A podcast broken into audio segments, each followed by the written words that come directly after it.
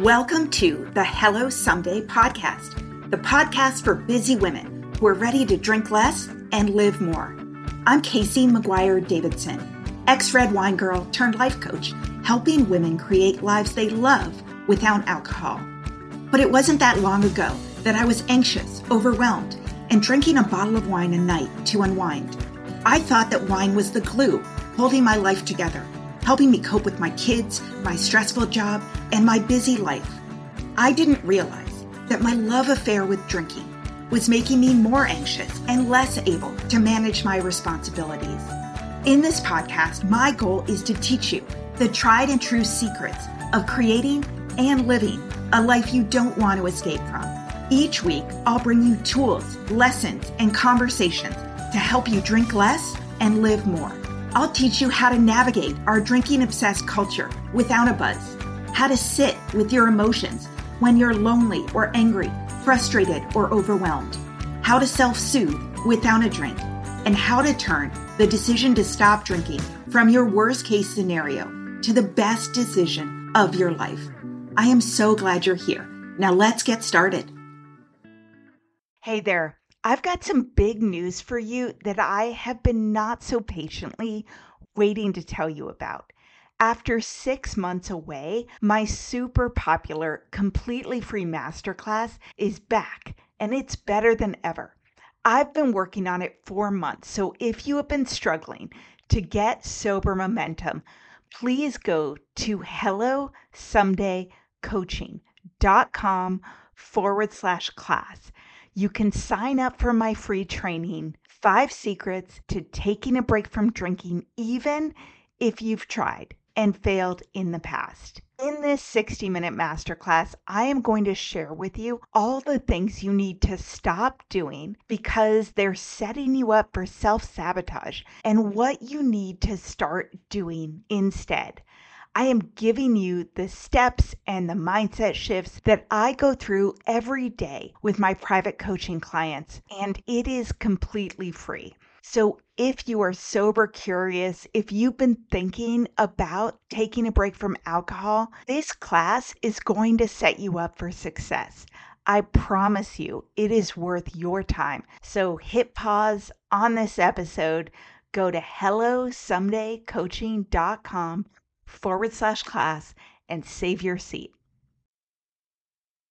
Today, we're talking about perimenopause, burnout, and alcohol, and how burnout and perimenopause interact for women in midlife, the connection with increased drinking in midlife, and how alcohol can make it all so much harder. My guest today is Wendy McCallum. She's a burnout and alcohol coach and a wellness expert and the host of the Bite-Sized Balance Podcast. Wendy teaches busy professionals who are nearing burnout and often use alcohol to cope, how to reclaim their time for themselves, how to reduce stress, build healthier habits, and increase their daily joy. No stranger to burnout, Wendy spent over twelve years working as a lawyer, then partner in Calgary. As a busy litigator and a mom of two young children, she struggled to find her work-life balance. And in two thousand eight, she left law to create a life she didn't need to escape from. Alcohol-free since January twenty eighteen, Wendy is also a senior certified Naked Mind alcohol coach. And Wendy, welcome to the podcast. Hi, thank you so much for having me. I'm so happy to be here. I'm happy to be here too, because in such a timely way, which always seems to happen, just before we got on this call, I had a call with a client who is a primary care doctor with three kids who sees patients in a community health center for twelve hours straight on Mondays and then has to stay up till ten thirty at night to finish her notes and is totally on burnout and is forty days in to sobriety. And all we were talking about is the fact that it's unsustainable. She's been trying to reduce overwhelm and, you know, get more efficient at work for fifteen years. And that something's got to give, right? It's a reason that you drink, to tolerate your life, even if every aspect of it is good and something you care about. Yeah, that's such an important part. I'm so glad you raised that right at the beginning, Casey, because one of the things that I like to remind people of is that it's totally possible to burn out doing something you love. You know, we often just assume that it happens for women who are doing something that isn't fulfilling them and, and doesn't light them up. But it can, it can absolutely happen when you're doing something that you love, whether that's a career that you love or it's taking care of other people. And I think it's really important to stress that, because I think oftentimes women think they can't possibly be in burnout because, you know, their life, you know, seemingly looks pretty great and they're actually enjoying a lot of the parts of it. Yeah. And yet, you know, she was saying, why can't I cope? And other people seem to deal, and shouldn't I be happier? And, um, you know, everything is important. Nothing can drop. And, um, you know, that's something, you know, we always talk about in coaching. I've mentioned it on the podcast that, that someone said to me who I interviewed, I wish I remembered who, I need to look it up, but that like when you stop drinking, there are two types of problems. There are the aftermath problems, right? That you're trying to eliminate, the hangovers and fuzzy memories and self-loathing and guilt and worry. And then there are the underlying problems, which is what made drinking, quote unquote, work for you in the first place. And overwhelm is such a big trigger. And it's something that kind of has to be addressed if you want to, like you said, build a life you don't need to escape from. Yes, absolutely. And I'd be curious to know whether this client's noticed that any of that overwhelm is reduced as a result of taking alcohol out. So I often hear that from clients, and oftentimes alcohol takes like this layer away that was there, but, and people expect it to solve all the problems, right? But when it comes to burnout, usually there are some really deep underlying circumstances that have been there for a long time. And it's really complicated puzzle. So it's often the first piece. Um, and as I think you've, I'm sure you've talked about on this podcast, and I talk about this all the time, this idea that, you know, taking alcohol away doesn't solve all of our problems. It just makes it easier for us to see the ones that are still there. Yes. And, and for a lot of women, that is, um, you know, that bring, brings into clarity just the, the number of stressors in their lives and the amount of obligations they have on their plate. And when alcohol doesn't solve it, it's a really clear sign that something does have to give. And maybe it is time to actually start looking at some of these, um, some of these underlying causes for the stress. Yeah, I completely agree. And, you know, I was frustrated when I stopped drinking, you know, when I stopped drinking, so much got better, right? The, the beating myself up, my, how I felt physically, how anxious I felt at the end of the day, feeling like I was hiding something all the time and spending all that time thinking about drinking. All of that was better. And then, uh, you know, and then you go through early sobriety, which is by definition difficult. And you have to sort of treat yourself with kid gloves because it's a very hard thing to do. But when I hit about four months, I had sort of this full anxiety panic attack related to a whole bunch of things at work. Um, and I was really upset because I was um, upset that I wasn't fixed. Like I gave up this huge thing in my life. I did this really hard thing. Why is this still here? And exactly like you said, it didn't solve everything. It solved a lot of those sort of, um, you know, problems that happen after drinking, the aftermath problems. But there were these underlying problems, which it didn't fix, but it finally gave me the clarity to be able to deal with them for the first time.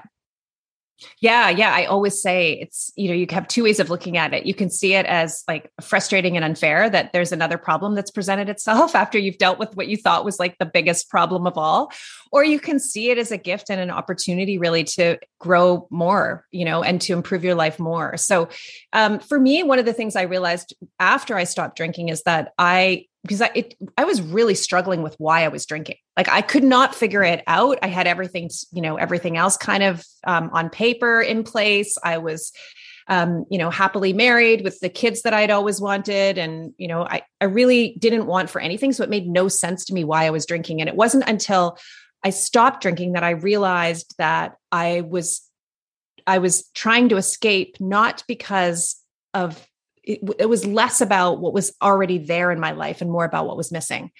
Um, and And that sometimes is also, is also a contributing factor to burnout, is this feeling, you know, where you're, you're doing all the things for everybody else, but you're not doing anything for yourself.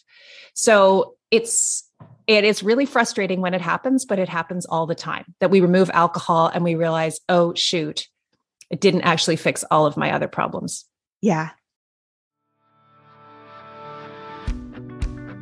When I was drinking, I used alcohol to calm my mind, to relieve anxiety, and to sleep well at the end of a busy day. I didn't know that alcohol actually spiked my stress hormone, increased anxiety, and as little as one glass of wine a night reduced my sleep quality by twenty-four percent. I was really excited to find Tanasi, a better way to find calm, rest, relief, and to reduce inflammation. Tanasi creates the highest quality, scientifically validated C B D and hemp extract products. Tanasi's formula includes a unique combination of C B D and C B D A in every dose, which is two times more effective than just C B D alone. So if you want to create a sense of calm, to calm your mind, to relax before bed for a great night of sleep, try Tanasi. Tanasi's being really generous with our listeners. You can go to tanasi dot com and use code HELLO to get twenty-five percent off at checkout right now. That's T A N A S I dot com. to get twenty-five percent off your first order with the promo code HELLO, and get ready to sleep well. And for you, what was missing? Well, it was, that's such a good question. I mean, I'm four and a half years out now from alcohol, and I'm still figuring it out. It was a process, and I think it's a process for most women. Um, the first thing that was obviously missing for me that I started changing was the nature of my coaching practice. So I had been coaching for already probably seven or eight years by the time I became alcohol free, not in the, in the sphere of alcohol, um, but just generally around burnout. And, uh, I realized that I, what I was doing wasn't really fulfilling and, and satisfying me. So I worked to kind of reorganize my business and narrow my niche and really focus in on what I wanted to do. And that's when I went back and got certified with this Naked Mind as an alcohol coach. So that was a piece of it for me. I also realized that I had, while I had happily put my business aside for the fifteen years or so when my kids really needed me, and I was sort of working part-time as a coach, and that was That was fine. Um, my kids had reached an age where they really didn't need me anymore. I had a lot of free time on my plate, and I had done nothing to fill that time with business. And I was also somewhat resentful of the fact that my husband, during that same time period, had built this booming, successful company, and I hadn't done that. So, um, so that was a piece of it too, was just b- building and growing my company, and really um, saying out loud that I had goals around um, around. Um, what it would look like to be successful as a business person. So that was a piece of it. The other thing that that I realized was missing was um, female friendships. So um, I had uh, lots and lots of friends when my kids were little, mostly my kids' friends' parents. And as my children got older, and they started driving themselves places, and I wasn't invited anymore to, you know, watch practices and games and things like that.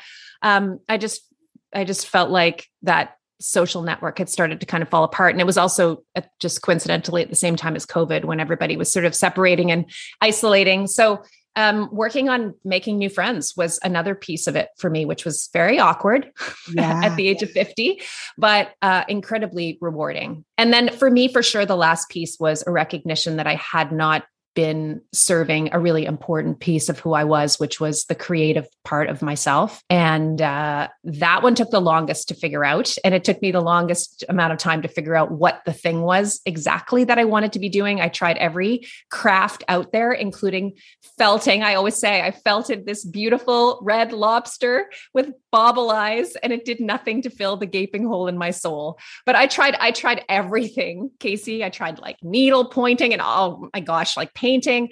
Um, and then I just um, serendipitously, uh, a, a friend of mine uh, sent me a note to let me know that Ann Dowsett Johnston, who's the author of Drink, was running a writing class and was looking for joiners. And I thought, oh my gosh, I, I'm not a writer. I don't like to write. Um, but I also knew I needed to keep trying to find things to fill my time. My kids are going to university next year, so I was trying to plan for that. Um, and I said, oh, what the hell? And I joined this, joined this um, writing class. And uh, it was very awkward at first, but it became really apparent to me early on that I had never stopped being a writer. I was a writer when I was a kid. I got derailed a little bit by my law career where I wrote all the time, but it was very boring what I was writing about. Um, and so I just got back into that. And that's just become, um, oh, it's just my joy now. I do it all the time. And I work privately with Ann, and I've got a project oh on the go. Super okay. fun. Yeah. I am so glad I asked that question, because you said about eight things that I was like, oh my God, oh my God, oh my God. But um, so first question. How was the class? Because I saw, I, I interviewed Ann, and I saw when she released that class, and, and was just curious.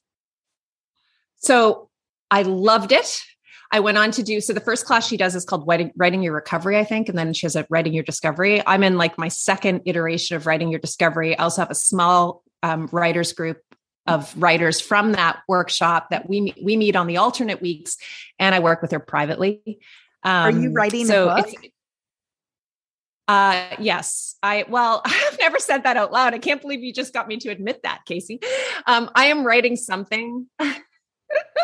I'm writing something, whether it becomes a book or not. Uh, like I'm, I'm is yet, is yet to be seen, but I'm definitely writing, and I'm writing a lot about exactly what we're talking about today, actually. So the project that I'm working on is really all about the intersection between midlife and burnout for women, and, um, you know, how we naturally, many of us naturally get to this place where we are going through the, you know, perimenopause, which is really the seven to ten years before we enter full menopause.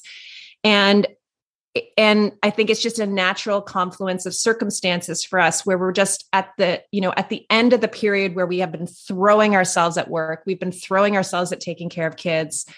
Um, and that has Exha- led to a complete exhaustion. And at the same time, our hormones are shifting. So, you know, we're down, um, we're, we're kind of, um, we call it like a hormone soup that we're in during perimenopause, where everything's all over the map, and we're have, we're st- struggling with all kinds of feelings and symptoms. And it's hard to discern what's related to perimenopause, what's related to burnout and overwhelm. And, uh, and also like I, like I said earlier, I think for a lot of women, it's also a time where they start to realize, oh my gosh, something's actually missing here. So it's not even so much like I have way too much on my plate. It's that the things that I need aren't present. And that can lead to this real feeling of, for me, I felt a little bit lost. I wasn't entirely sure who I was if I wasn't a mother, um, as my kids got to that stage where they didn't need me anymore. Yeah. Okay. The other thing that cracked me up, do you know Christie Coulter?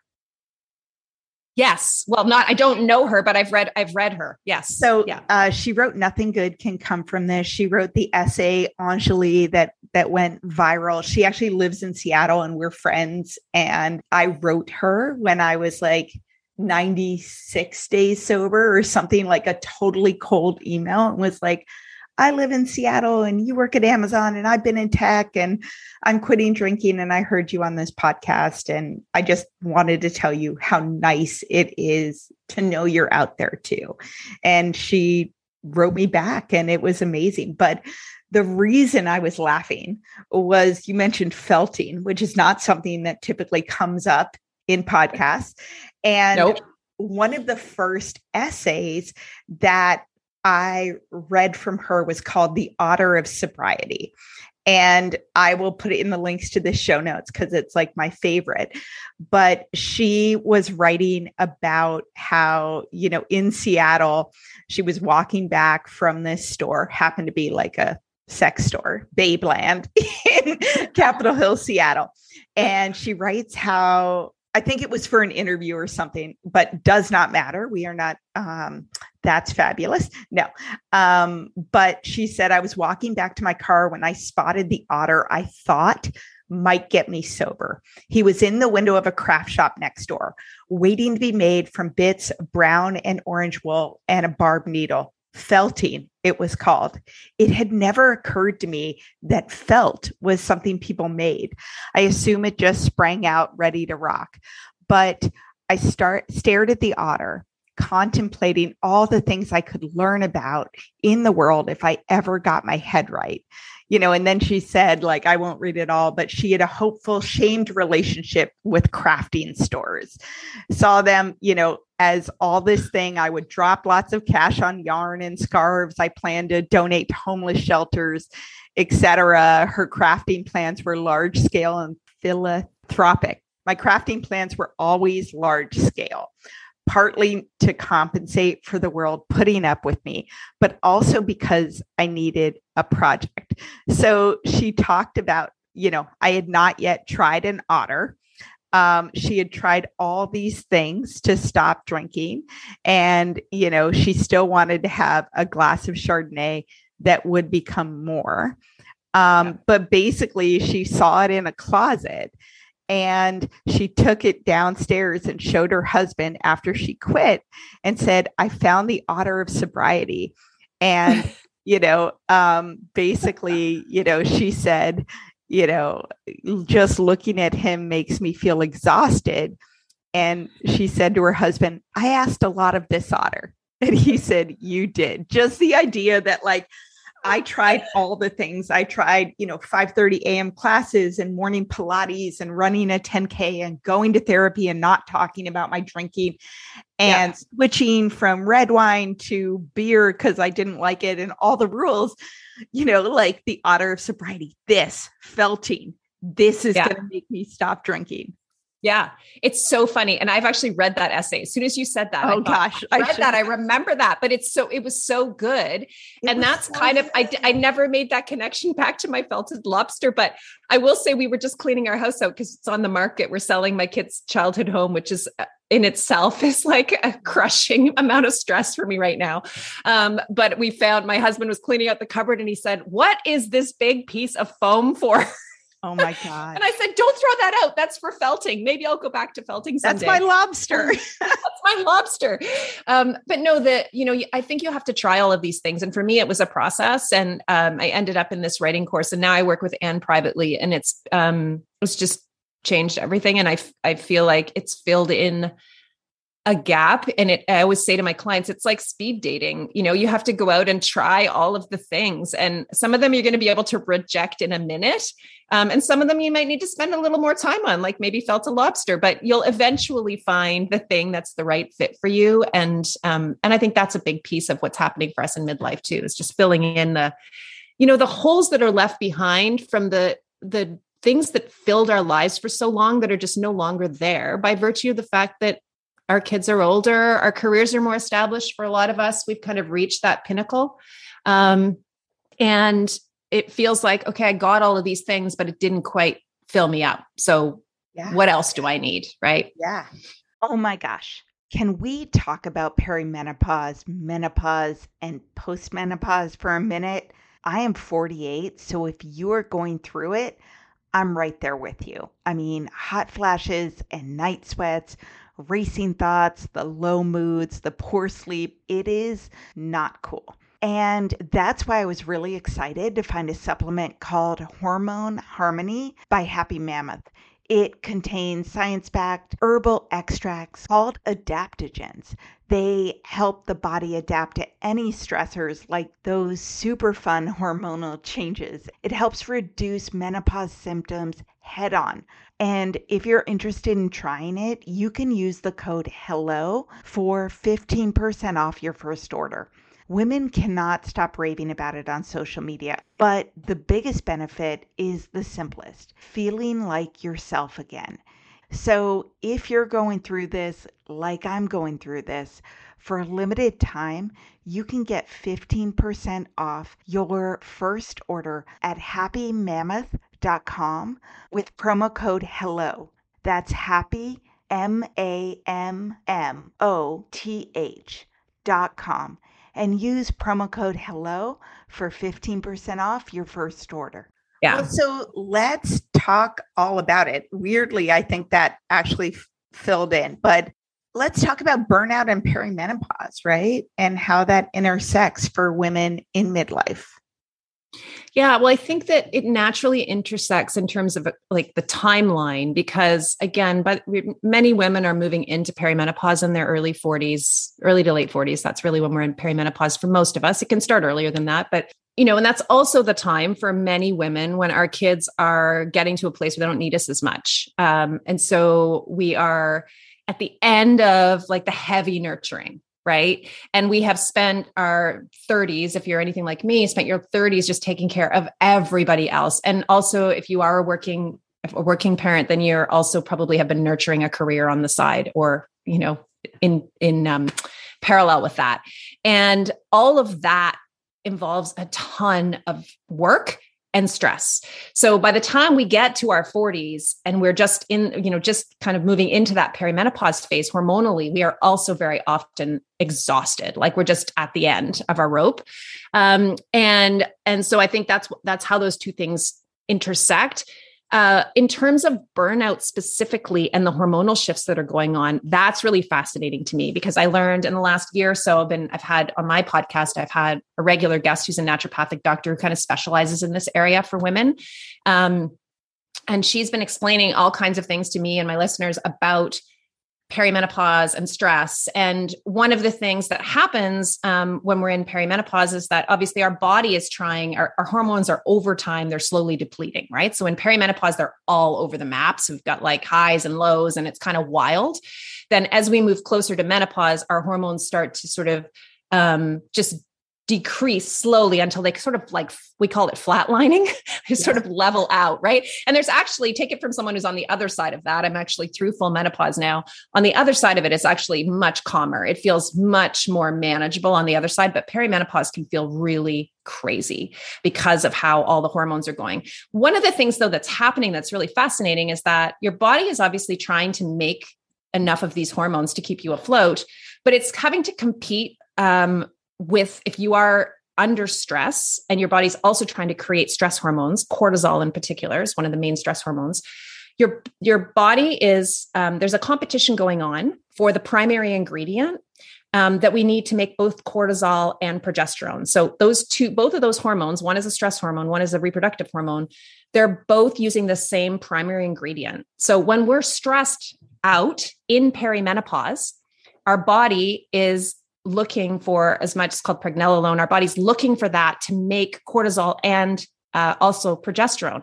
But the thing is, is that our body's always going to prioritize our short-term survival over our long-term survival. So when we're really, really stressed out, our body is going to go to make cortisol over progesterone, mm. which means the more stressed out, exhausted, and burnt out we are, and which really, I mean, burnout is really just elevated chronic stress that goes unmitigated. That's really what, what that is. So the more of that that's happening, the less progesterone our body is able to make because the more cortisol it's having to make. So what we end up with is exacerbated symptoms of perimenopause sometimes as a result of our body trying to manage burnout at the same time. Does that make sense? Totally makes sense. Yeah. It's a layperson's example. I'm not a doctor or health professional, but this is my understanding of it. And I think it's really fascinating because so many women find themselves there and feel like they're going bananas, right? Like I, what is going on? I'm having all of these things. I can't manage any of this. My mood's all over the place. My anxiety's through the roof. Um, and a lot of that is connected to perimenopause and what's going on, the underlying hormonal situation. Um, but then of course the stress and overwhelm and burnout is just contributing to all of that and making it so much worse. Yeah. And what age do women typically go through perimenopause? Well, okay, so let's work it backwards. So the average age of full menopause, which is where you have gone for an entire year without a period, is fifty-two. That's my understanding. And perimenopause normally happens seven to ten years before full menopause. So I guess the average age of perimenopause would be, you know, forty-two to forty-five. It's where it starts. Does that make sense? Yeah. I think I've got that math right. So yeah. It's usually in like the, in your mid forties, your most women, I think, are in perimenopause in their mid, by their mid forties, but some women go into perimenopause in their late thirties too. So okay. It's really a, you know, for me, I, I was in full menopause at forty-nine.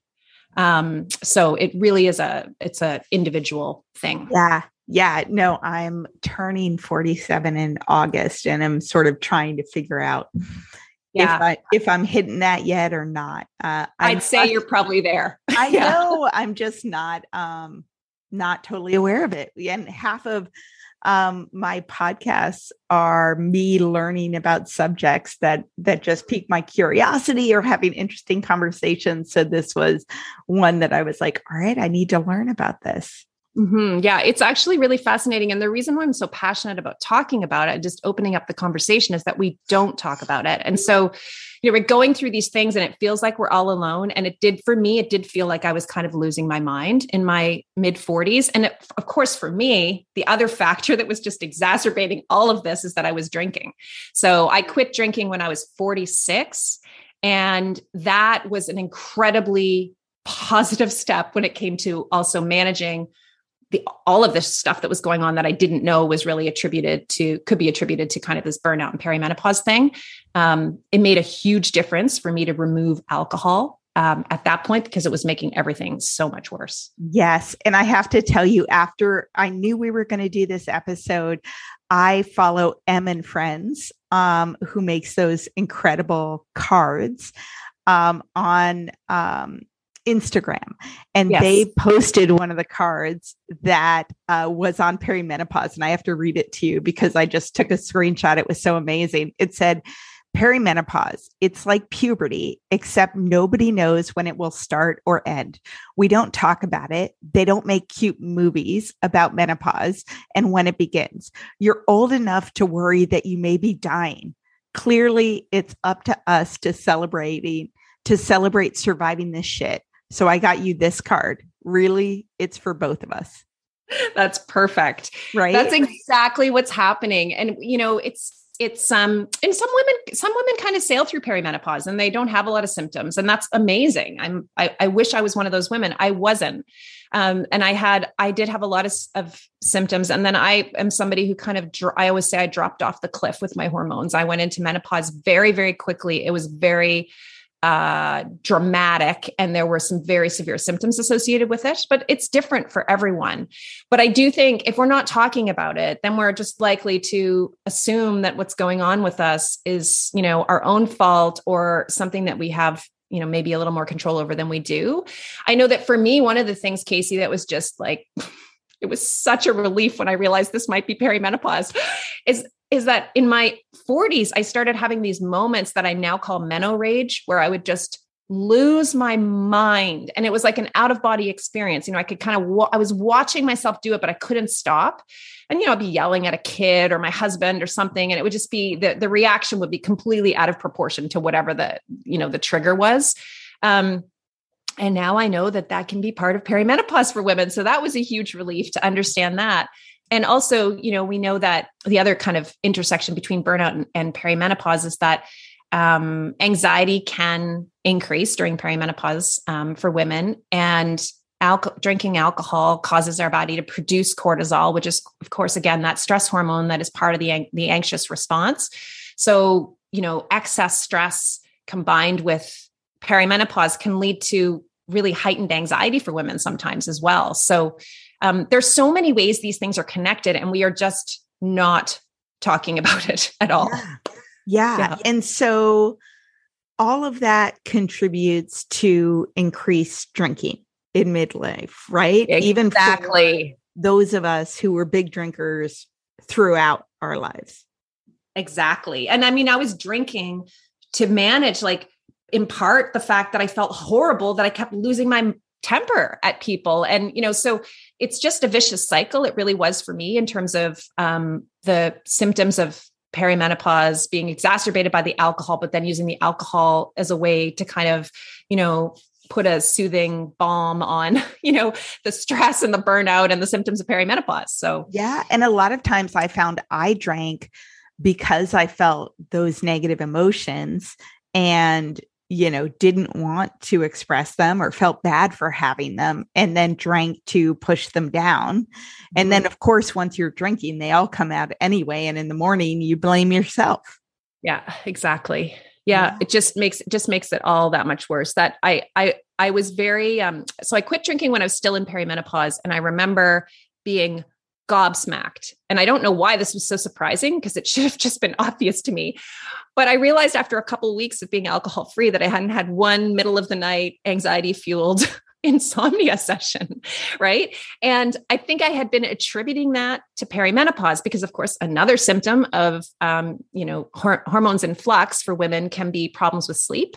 Mm-hmm. So it's, it's really difficult to separate these things out. And, and that's why I'm always advocating, if you're someone in perimenopause and you're, you're, you know, you're drinking, uh, you're still drinking, and you're struggling with a lot of symptoms that are affecting your quality of life, just do an experiment around alcohol, because maybe taking the alcohol out will, will actually really improve your sleep and really have an impact in terms of your ability to manage stress and anxiety. And, you know, if you're having another one of the common symptoms is hot flashes or um, night sweats, night sweats were my Achilles heel. They almost brought me down. I was having some nights like fifteen full night sweats, like mm. so gross, Casey, so sweaty. And I, I'm totally always going to talk about it, because I want women to know that this is normal and it happens. Um, so for me, those night sweats, you know, what I didn't realize is that alcohol acts, especially my poison of choice, which was red wine, um, acts as a, it can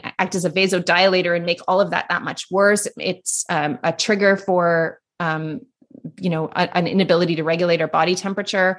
Um, and then there are histamines in red wine that can make that even worse. So I was basically just, you know, dumping fuel on that fire at night. Yeah. Um, and I didn't realize that. Um, you know, so- what's interesting, you're talking about the fact that the symptoms of perimenopause mimic the symptoms sometimes of the impact of alcohol. And I also did an interview um, on burnout with Kate Donovan, who, who works in that field on mm-hmm. the signs and symptoms of it. And she talked about how the physical and emotional symptoms of burnout can mimic those of hangovers and alcohol withdrawal as well, and can be really hard oh, to yeah. distinguish. So also by removing alcohol, you know, we talked about how it doesn't solve all the problems, but it allows you to see them clearly and f- gives yeah. you the capacity to deal with them. And it's also a process of, you know, taking away one variable that you can control to yeah. determine, you know, whether headaches, neck tension, sleep issues, physical and emotional exhaustion, cynicism, detachment, purposelessness. Is that the alcohol? Is that burnout? Is that perimenopause symptoms? You know, what is it? Yeah, absolutely. And that's exactly what I'm talking about. It's like, which pieces of this puzzle do I have control over? And how can I, you know, actually get into the process of elimination here and try to figure it out so that I can get at the root cause maybe and, and give myself what I need? I will say that um, I I was a few years alcohol-free by the time I went into full menopause and kind of fell off that cliff that I was talking about. And this is when I started having these like fifteen night sweats a night. And like, it was crazy. I hardly slept for about four months. And what I was so grateful for during that time was that I knew that it had to be hormones. I knew it wasn't anything else, because I had dealt with the burnout and stress, and I had created a pretty calm life for myself. And I had lots of, like, I call them sort of foundation tools in place that for resilience that I knew were helping me manage and mitigate stress. Um, and there was no alcohol anymore. So it was so clear to me that this had to be a hormonal, a hormonal imbalance. Yeah. Um, and the other little piece that we didn't talk about, I just wanted, I just thought of it, is that we also know that um, excessive drinking can also cause our bodies to produce estrogen. So it can in itself contribute to Uh, it can just mess up the natural balance. And, um, you know, and that's an important thing to keep in mind too, because it's, uh, as I said, in perimenopause, my understanding is it's less of a like slow, steady decline of hormones, which is kind of what I thought was happening. But my naturopathic buddy tells me that that's not actually what's happening. It's more this like wild ride where sometimes estrogen's up and progesterone's low and they're all over the place. And I also might have been, um, it's been explained to me that really what matters in terms of how you feel is what the balance is between your progesterone and your estrogen, and not the, the levels of it. It's more the ratio that's important. So again, if, if alcohol is a contributing factor to throwing that ratio off, we'll take it, take it out for a while and see whether that makes a difference. Cause it may, it may actually help you. Yeah, absolutely. And so In terms of the work you do and being an alcohol-free coach and working with women to remove alcohol, tell us about your approach, because obviously we've talked before. I'm a coach too. I think our work aligns really well in our approaches, which is why I love what you do. But I know also that each one of us is different. Sure. Yeah. I mean, I'm a naked, naked, naked mind certified coach. And I use that. That's how I ended up becoming alcohol free, was using Annie Grace's, um, book and, um, approach. And I loved it. And it really resonated with me and worked well with me. So that's, uh, as soon as I got to a place where I felt like I'd made alcohol small and irrelevant, I knew that I wanted to be able to offer that to the women that I was already working with, because of course, for years I was coaching around burnout, and it's not like the alcohol problem wasn't there, Casey. It's just that I felt totally like disingenuous even addressing it, because I was still drinking and it was a problem for me. So I just sort of avoided that elephant in the room, you know, and maybe touched on it, but I wasn't, I certainly didn't feel like I was qualified or in a appropriate position to actually try to give women any guidance around it. So adding that um, to my coaching kind of toolkit was really amazing. And the approach that I take is really, um, it's really like looking at, it's a holistic approach. I've always approached things, and I mean holistic in the true sense of the word, like what's actually going on in your real life here. I'm, I'm always, I'm always, you know, in the beginning working on helping women figure out how to let go of alcohol. Um, but at the same time, I am always on my radar is what are the underlying root causes here that are actually contributing to this need to drink. And so trying to identify not only, you know, the, the obvious reasons why we drink, but the, the real underlying root causes that I know from my own experience and from an experience, all the experience I have coaching are still going to be there once alcohol's gone. Mm-hmm. Um, so we can start working on some of those at the same time. That's great, because then they have a much greater chance, they get um, closer and closer to freedom from alcohol, of, um, you know, staying free from it. Yeah. Yeah. And so what are the first steps that someone should take if they are listening to this podcast, they're nodding their head, they're like, wow, I think I'm both burnt out and going through perimenopause and I drink too much. What do I do? Yeah. So first of all, I would say you're so not alone in that. It's, I just want you to know that um, it is so, so, so common. And it's exactly where I was five or six years ago. Um, and I would say the first step is the awareness that you're feeling right now. And that's actually something to celebrate, as crummy as it feels to think, ah, this is me. Um, you're, you can't make any change um, until you have that awareness. So try to celebrate that. And then, um, and then I would say, uh, you know, we always talk about identifying your one big domino.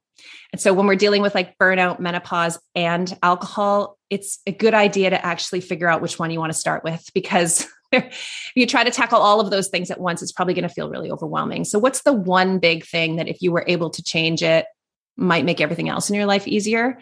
Start with that.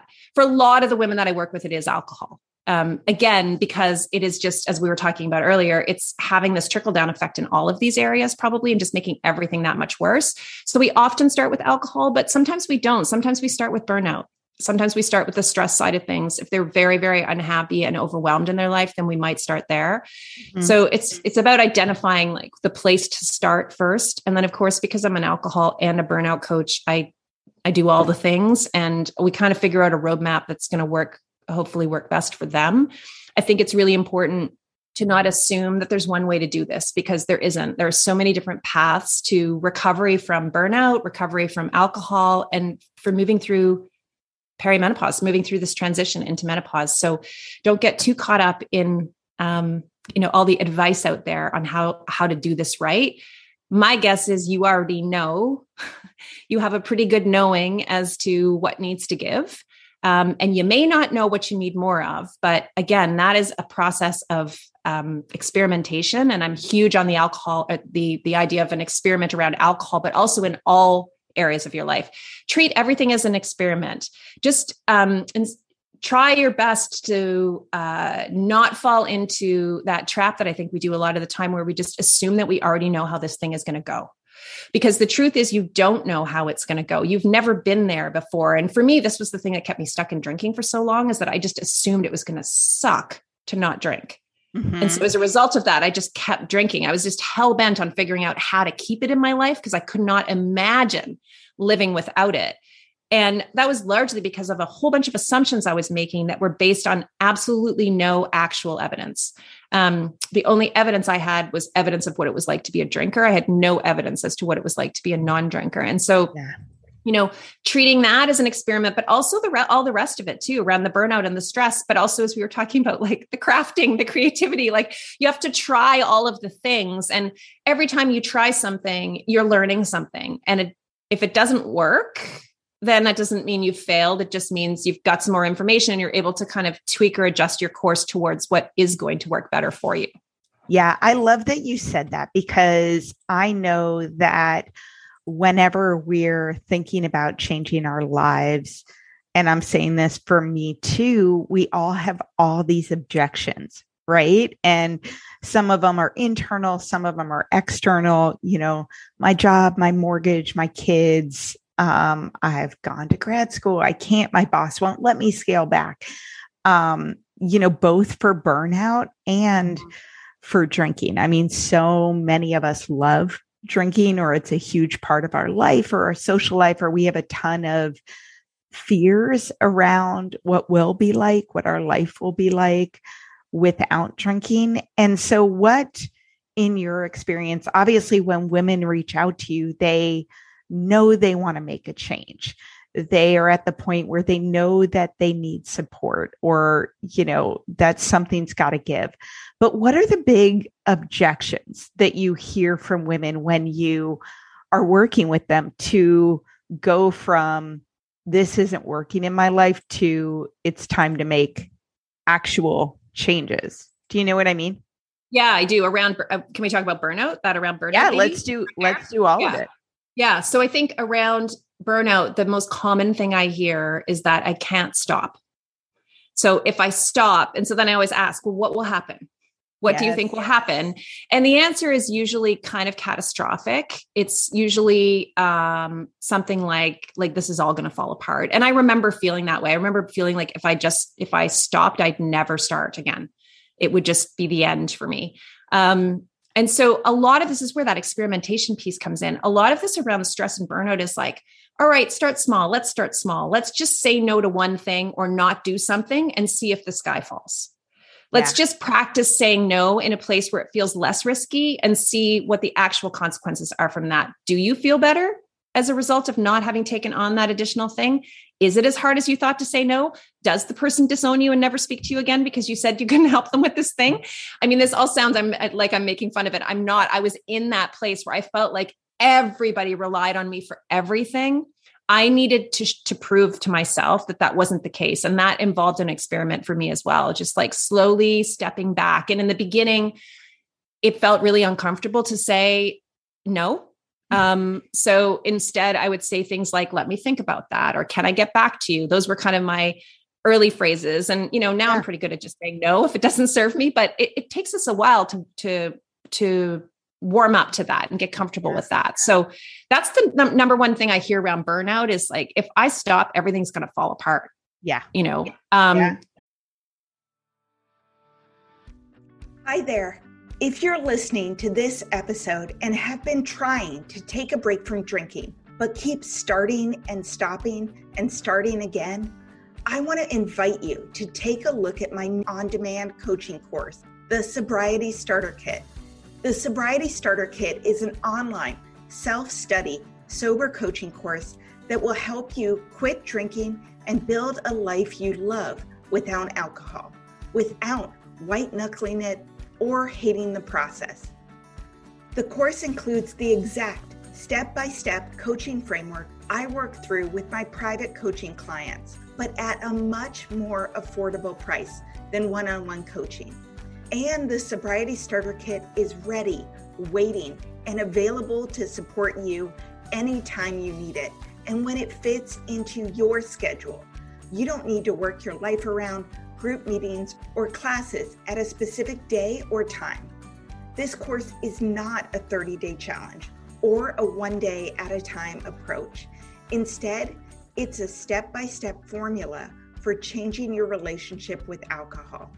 The course will help you turn the decision to stop drinking from your worst case scenario to the best decision of your life. You will sleep better and have more energy. You'll look better and feel better. You'll have more patience and less anxiety. And with my approach, you won't feel deprived or isolated in the process. So if you're interested in learning more about all the details, please go to w w w dot sobriety starter kit dot com. You can start at any time, and I would love to see you in the course.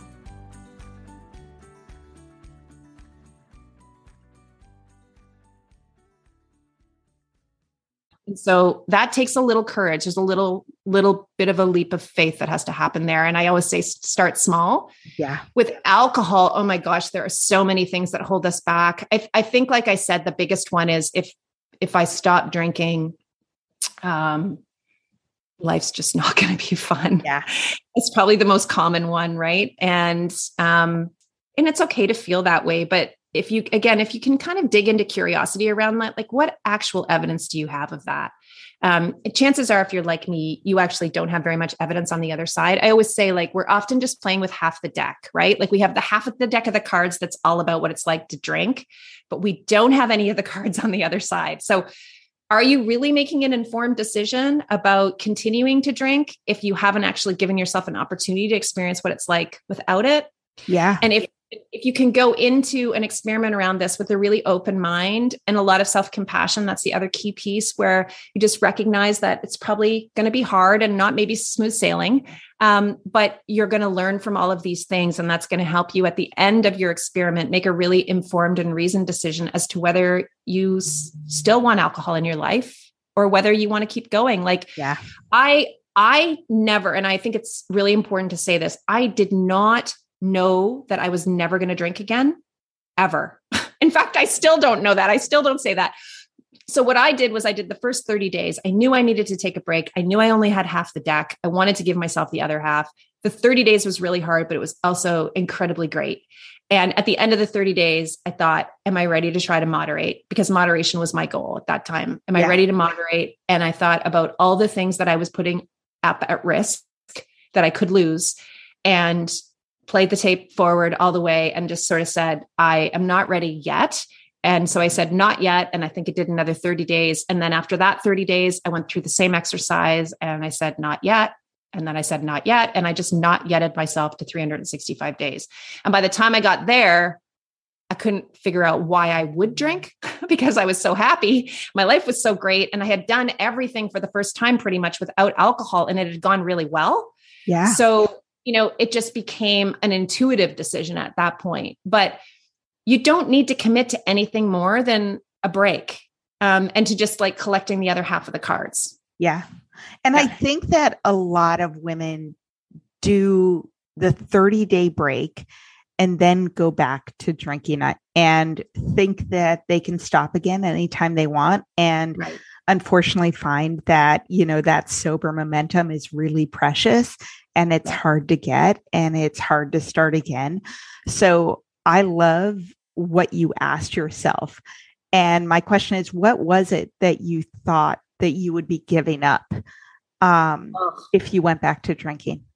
I mean, this makes me emotional now because it's so clear and obvious to me now. And I remember struggling with this decision at the time, but peace of mind, the peace of mind that I have as a non-drinker will never be available to me if alcohol is part of my life. And I just, I'm so clear on that now. Um, and by peace of mind, that really encompasses like self-love for me.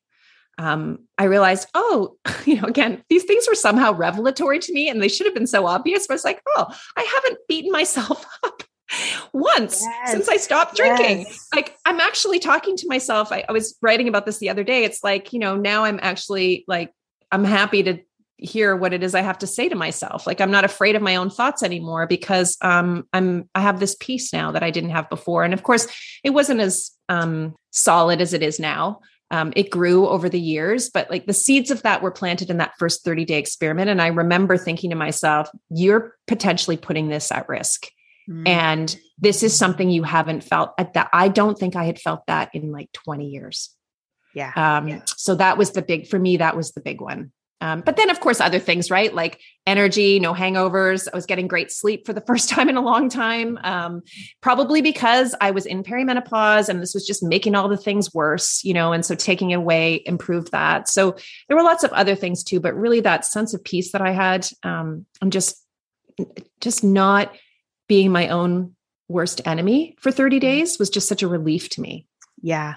And I think that, you know, I love your approach of just having it be an experiment. And I also, you know, went through something similar. I worked with a sober coach. It was Belle from Tired of Thinking About Drinking. And she did a hundred day challenge. So setting that goal beyond thirty days. And I told everyone in my life I was doing it, just a no alcohol challenge for my health, for my sleep.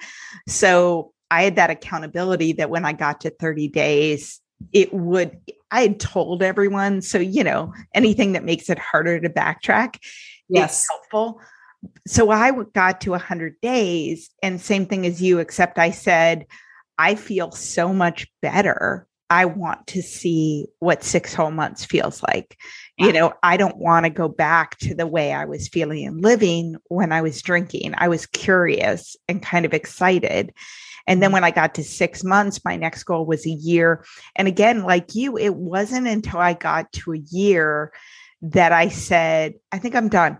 I think I'm done drinking, which um, had never occurred to me before. But I also do not spend a lot of time. I mean, I'm six and a half years in.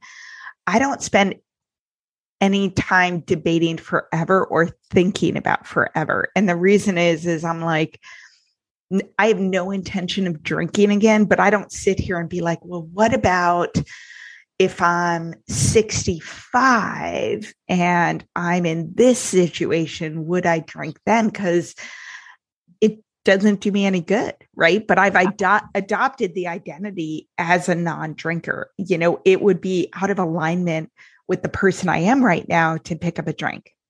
Yeah, no, I totally agree. And the truth is, I can't Poss- I can't even envision a scenario where I would want to have a drink, but I also just don't think it's important to, to say forever on anything. And in fact, I think it actually backfires for most of us in that if there's no way to succeed at that. You never feel like you can celebrate or succeed. If the goal is to never drink again, then you're always just, you, there's always just one more day. I mean, you know, I guess when you're dead, you can celebrate, but then you're dead. So yeah. That's no fun. Right. So I, I'm, I prefer to just, um, just kind of do, I always say like, I just do. And this has become kind of my motto for my life, which is, does it serve me? Yes. What yes. serves me? And this is the best question. If you're listening to this podcast and you're feeling overwhelmed and burnt out and you think you're drinking too much, about all the things, does it serve me? How does it serve me? And if the answer is it doesn't serve me, that is worth working on. Mm-hmm. That's worth working on. And for me, alcohol doesn't serve me. And I, again, I can't see a scenario where it would, but Uh, as long as it doesn't serve me, I won't choose it. And one thing you mentioned earlier was what was missing in your life was friendships, adult mm-hmm. friendships.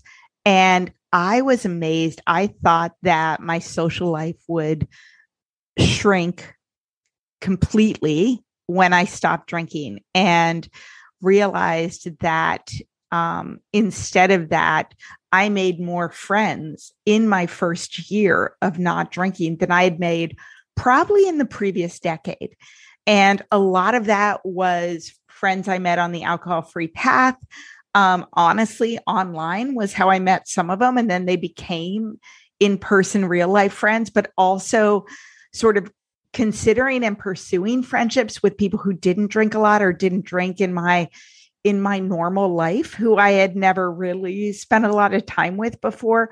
And then trying new activities, like joining the morning workout group and actually investing in those friendships. Or, you know, I did, um, you know, a, a mindful triathlon where you did, you know, running a five K and meditation and dance and yoga and inviting people to that who I wouldn't normally invite, um, or, you know, going to a yoga retreat. Like all of these things were activities I'd never done when I was drinking, which brought me in contact with new friends. And I kept, you know, I would say I kept ninety percent of my, of my previous friends. Um, but it was just a very small group once you're an adult. Mm-hmm. Well, that's just it. I mean, it was just the natural process of attrition for me, I think, over time that led to that place. And I just think that probably what happened is the alcohol just distracted me from that. Um, I don't, I don't know how connected the alcohol was to any of it. Um, but I know that when I took alcohol away, it became painfully obvious to me that I didn't have as many close, important friendships as I wanted and needed. And so I started working on that. And same as you, I have met so many people through um, being alcohol free. And obviously I'm in that, that circle like you are, um, because I'm a coach and, you know, I meet, I meet all kinds of people all the time, um, in this, in this arena. Um, and most of my existing friendships didn't change. A couple of them did, but most of them didn't. And, um, you know, I think it's just a matter of like, with like with everything else, you have to stay mindful around it. It's easy to just kind of fall into entropy and just let it just, you know, let things kind of devolve. And that's what happened to me with my social life. I always say my kids were the platinum sponsors of my social life for like fifteen years. And then they, they kind of, you know, went on their own way. And I was like, oh, hold on now. Yeah. Who's making this happen? Yeah. Because they're not here anymore. So it just required a little bit of intentionality around that. And, um, I've made some really pretty incredible friends in the last few years. And I, I also believe, I don't know what, how you feel about this, but I just think my ability to connect in a meaningful way with people is so much richer as a result of not drinking. Yes. I'm, I'm just way more present with everybody, and the friendships that I have are just so much, they just feel so much richer and deeper to me than they did when I was drinking. Yeah, I completely agree. And I also think that, you know, when I was drinking, I didn't, you know, I was, um, you know, I felt like I had this secret to hide, you know, because I was so worried about my drinking that I never wanted anyone to look too closely at me. And I wanted everyone to think that my life was good. And so I kept things fairly surface and didn't talk about a lot of the things that actually kind of worried me, because, um, because I thought so many of them were related to my drinking. And then once I stopped drinking, you know, I'm a big fan of like, you only tell people as much as serves you, and you don't owe your story to anyone. And you can kind of tell the people who are genuinely interested versus maybe wanting some gossip. Right. Um, but I realized that when I, when I mentioned I'd stopped drinking, when I mentioned even that it was related to wanting to feel less anxiety and it wasn't serving me or waking up at three a.m., I found people kind of felt comfortable confiding in me that their life also wasn't perfect. And it doesn't have to be alcohol. It can be their marriage or struggles with kids or work or whatever. But we just, we just had way more honest conversations, which brought us closer. Yeah, I totally agree. I'm such a fan of vulnerability. It's crazy. And I was the opposite when I was still drinking. If you told me when I was still drinking that I'd have a podcast and I would be doing the, this kind of thing, talking to people on podcasts and telling my story and writing whatever this thing is I'm writing, I would have said, forget it. But um, that's one of the real gifts of becoming alcohol-free for me, is just this ability to, um, first of all, I think, see myself through the lens that probably most other people see me through, which was yeah. not the lens I saw myself through for so long. You know, when you take that veil of alcohol away, you can kind of clear, see yourself clearly. So I think there's that, um, but just also that the confidence that comes with it. Yeah, I completely agree. Um, and I think that we sell ourselves short so much, um, meaning we see so many more flaws in ourselves that, that other people don't see. One of the things I love to do with my clients, Um, that was actually suggested to me by Libby Nelson, who I did a podcast on. She's a coach on, you know, Brene Brown's work in midlife. Um, but she had me do early on this thing called the Essence Project, where you just very casually text a whole bunch of people. Like I did like twenty people in my life from work. And my, I was we asked my mother and sister, and I got to tell you, I was terrified to hear what they would say. Um, and, you know, uh, my friends and my husband and my kids and all these people, and just said, hey, I'm doing a, a project for, you know, whatever, a class, coaching, whatever it is. And would you just quickly, don't think about it too much, text me back three words that you think of when you think of me, or that describe me. And the very cool thing was that I still have it on my, on my, um, wall, um, you know, that people, people wrote back, but they were so consistent, and they weren't the things that I thought that people would say, even if they were being complimentary about my, right. my strengths. And I was shocked how many, um, even acquaintances had that, but also the people who knew me really well. Um, mm-hmm.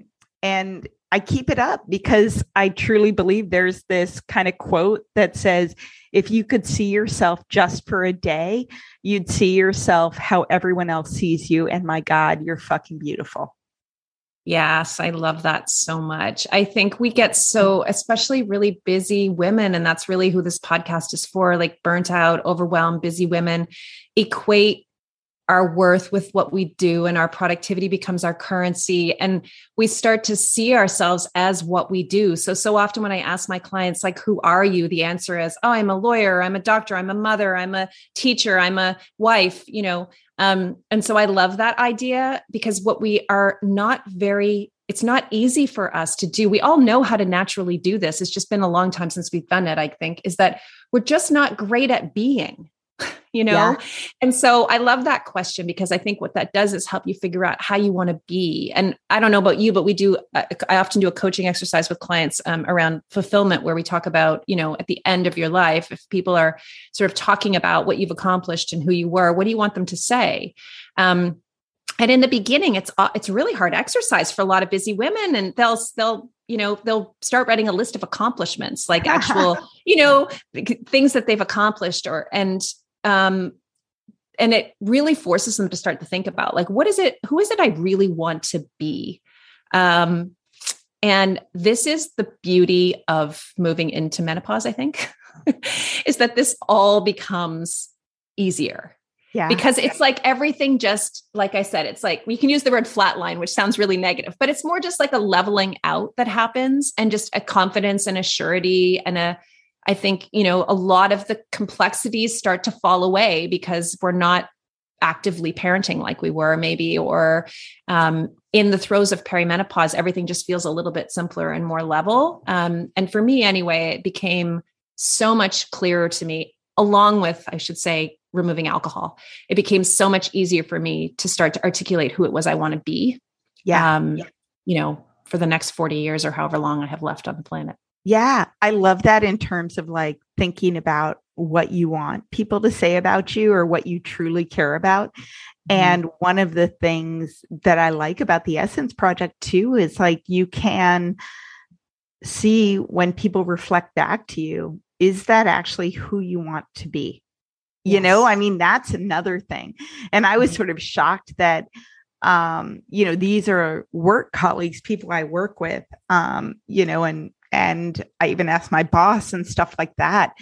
And, you know, I thought of myself as one of my, one of my biggest strengths that they would probably say, when you think of me, what are you going to do, was like efficient and organized. And those words only came up once out of like thirty-four right. words. All the other ones were like real and right. kind and caring and joyful. And I was like, wow, like my boss thinks that, like, that's pretty awesome. Yeah. Um, this the is other- t- directly tied into saying no, by the way, because you think everybody loves you because of all the things you do for them. Yes. They don't. That is not why the people in your life love you. They love you because of who you are. So the sky won't fall if you say no and stop doing as much. In fact, oh it'll probably just get a whole lot better. All right. I love that. So everyone listening to this, you know, just do the Essence Project. Just be like, oh, I heard something interesting on a podcast, you know, text like twenty people and be like, you know, just tell me what you think when you think of me immediately, like what characteristics. And then you can look at it and say, is that how I see myself? Is that in alignment with who I want to be? And like, if not, I can shift it, but I bet you will be very surprised in a positive way what comes back. Like, like Wendy said, it's probably not, you know, your productivity or whatever it is. And like, put that front and center, put that somewhere where you'll remember it. I did this project three years ago and I still hold on to it. So, um, so definitely do that. Um, the other thing I think I'll do is like put Em and Friends' favorite menopause greeting cards in the, in the images, just because I love it. But I found another one and it said, you know, welcome to menopause. On one hand, there's brain fog and headaches and insomnia and whatever happened to my knees. On the other hand, there's a breathtaking power of truly not giving a shit what anyone thinks anymore. Hallelujah. Right? Hallelujah. That's what I say all the time. I think all of that, my, again, my naturopathic friend, Sarah Bailey, and I talk about this a lot on our podcast, but the, the fact that that estrogen that we have, it's a nurturing hormone. It's what keeps us from eating our young, right? And it's pumping through our thirties and, and it's, it's what drives us to take care of everybody and everything else. And I think that what happens in menopause is that that starts to come back home. And you start to, you start to actually start taking care of yourself in a really meaningful way. And life just gets really good. So if you're terrified, I was terrified too. It's actually really pretty great on the other side. Awesome. Well, I think that is a great place to end this. Tell us how people can listen to your podcast, get in touch with you, learn about the work you do, because this has been one of my favorite conversations. So I'm sure people are going to want to follow up. Oh, you're sweet. Thank you. Um, well, you can find me on my website, which is wendy m c callum dot com. And my podcast is called Bite-Sized Balance. And you can find it on iTunes or Spotify or Google Pod- Podcasts or anywhere you listen to podcasts, really. Awesome. Well, thank you so much for taking the time to come on. Oh, it's been so much fun. Thanks, Casey. Thank you for listening to this episode of the Hello Someday podcast. If you're interested in learning more about me, the work I do, and access free resources and guides to help you build a life you love without alcohol, please visit hello someday coaching dot com. And I would be so grateful if you would take a few minutes to rate and review this podcast so that more women can find it and join the conversation about drinking less and living more. It's easy to blame ourselves for our struggles with alcohol. We see people around us being able to control their drinking without any consequences, yet no matter what we try, we can't seem to figure it out for ourselves. My name is Jillian Teets, and I am the host of the Sober Powered Podcast, where I use my biochemistry background to explain the latest research in addiction and help you understand both why you drink the way you do and how to develop the skills and mindset you need to find freedom from alcohol. I discuss topics like why we think about our drinking twenty-four seven, why we have no off switch, and why we crave alcohol. If you're struggling with your drinking or you know someone who is, then I hope that you will check out the Sober Powered Podcast. New episodes every Friday. See you there.